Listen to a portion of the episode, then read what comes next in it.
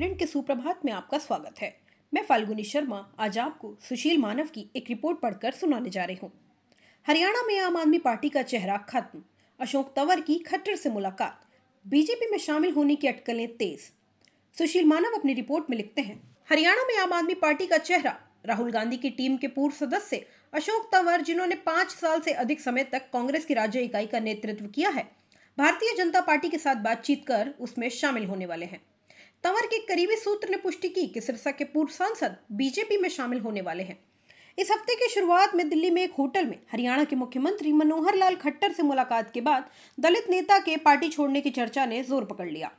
बुधवार को खट्टर सूरजकुंड मेले के उद्घाटन के लिए मुख्य अतिथि के रूप में आमंत्रित करने के लिए राष्ट्रपति द्रौपदी मुर्मू से मिलने राष्ट्रीय राजधानी में थे। क्षेत्रीय और अंतर्राष्ट्रीय शिल्प और परंपराओं को प्रदर्शित करने वाला ये वार्षिक मेला 2 फरवरी से 19 फरवरी तक आयोजित होने वाला है। बीजेपी के प्रदेश प्रवक्ता संजय शर्मा ने पुष्टि की कि तंवर ने हरियाणा के मुख्यमंत्री से मुलाकात की और बीजेपी में शामिल होने की उनकी योजना पर चर्चा भी हुई, लेकिन उन्होंने कहा कि अंतिम फैसला खट्टर लेंगे। पूर्व मंत्री और चार बार के विधायक निर्मल सिंह द्वारा पिछले हफ़्ते अपनी बेटी चित्रा सरवारा के साथ पार्टी को अलविदा कहने के बाद तंवर पार्टी छोड़ने वाले हरियाणा में आपके दूसरे बड़े नेता होंगे। इससे पहले आम आदमी पार्टी के प्रदेश अध्यक्ष सुशील गुप्ता ने चंडीगढ़ में प्रेस कॉन्फ्रेंस कर कहा था कि अगर तंवर बीजेपी में शामिल होते हैं तो ये उनका अपना फैसला है।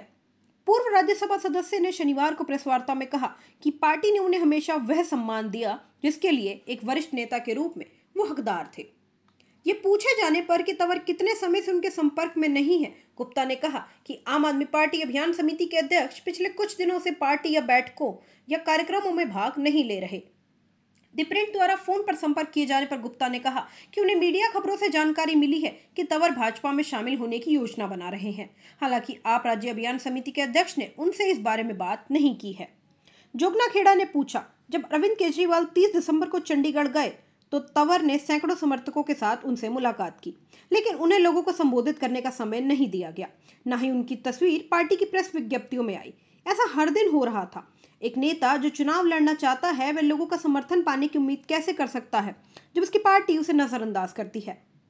उन्होंने कहा, नौ जनवरी को आपके राज्यसभा सांसद संदीप पाठक एक बैठक के लिए कुरुक्षेत्र आए। उन्होंने कहा, पार्टी का जिला प्रमुख होने के नाते मैंने कार्यक्रम की सारी व्यवस्थाएँ की। मैंने उनसे केवल दो मिनट के लिए मिलने का समय मांगा, लेकिन इसे अस्वीकार कर दिया गया। क्योंकि पार्टी नेताओं को पता था कि मैं तंवर के बारे में बात करूँगा, जिन्होंने 30 दिसंबर के बाद पार्टी के कार्यक्रमों में भाग लेना बंद कर दिया। जब पाठक चले गए तो मैंने मीडिया को अपने कार्यालय में आमंत्रित किया और अपने इस्तीफे की घोषणा कर दी। शनिवार को करनाल में मीडिया द्वारा तंवर से मुलाकात के बारे में पूछे गए सवाल को खट्टर ने टाल दिया।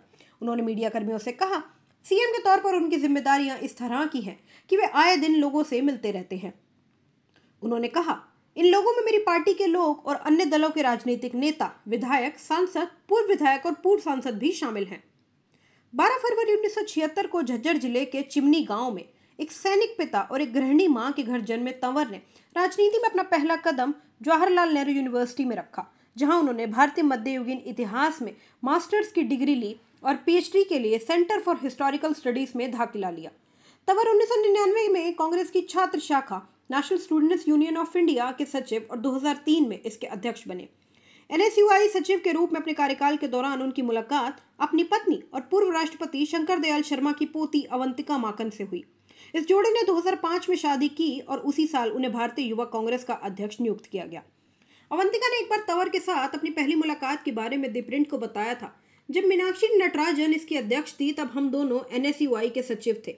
उन्होंने कहा था कि पूर्व कांग्रेस अध्यक्ष सोनिया गांधी ने उनकी शादी समेत कई अहम फैसलों में अहम भूमिका निभाई।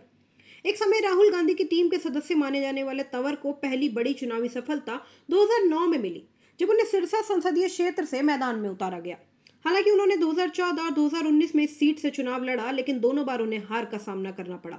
2014 के संसदीय चुनावों से कुछ महीने पहले कांग्रेस ने फरवरी में तंवर को राज्य इकाई का प्रमुख नियुक्त किया। अक्टूबर 2014 के विधानसभा चुनावों के दौरान सीटों के वितरण पर असहमति के कारण तत्कालीन सीएम भूपिंदर सिंह हुड्डा के साथ तंवर के संबंधों में खटास आ गई।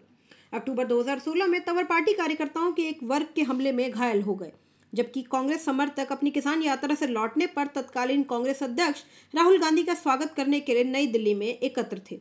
जब तंवर को दिल्ली के एक अस्पताल में भर्ती कराया गया तो खट्टर उनका हालचाल पूछने आए। अस्पताल से छुट्टी मिलने के बाद तंवर ने आरोप लगाया था कि हुड्डा के प्रति निष्ठा रखने वाले पार्टी कार्यकर्ताओं ने उन पर हमला किया था। इस प्रकरण के बाद हरियाणा में पार्टी के कद्दावर नेता हुड्डा के साथ उनके रिश्ते कभी ठीक नहीं हुए। हरियाणा में 2019 के विधानसभा चुनावों से लगभग एक महीने पहले कांग्रेस ने सितंबर में तंवर की जगह कुमारी सैलजा को प्रदेश कांग्रेस कमेटी का प्रमुख नियुक्त कर दिया। एक महीने बाद तंवर ने अपने समर्थकों को टिकट नहीं दिए जाने के खिलाफ कांग्रेस से इस्तीफा दे दिया और 2019 के हरियाणा चुनावों में दुष्यंत चौटाला की जन नायक जनता पार्टी का समर्थन किया। उनके कट्टर समर्थकों में से एक देवेंद्र बबली, यानी अब जो हरियाणा के मंत्री हैं, उन्होंने जेजेपी के टिकट पर चुनाव लड़ा और टोहाना से जीत हासिल की। नवंबर 2021 में ममता बनर्जी की तृणमूल कांग्रेस और फिर अप्रैल 2022 में आप में शामिल होने से पहले दलित नेता ने अपना खुद का संगठन, अपना भारत मोर्चा लॉन्च किया। दी प्रिंट के सुप्रभात को सुनने के लिए आप सभी का धन्यवाद।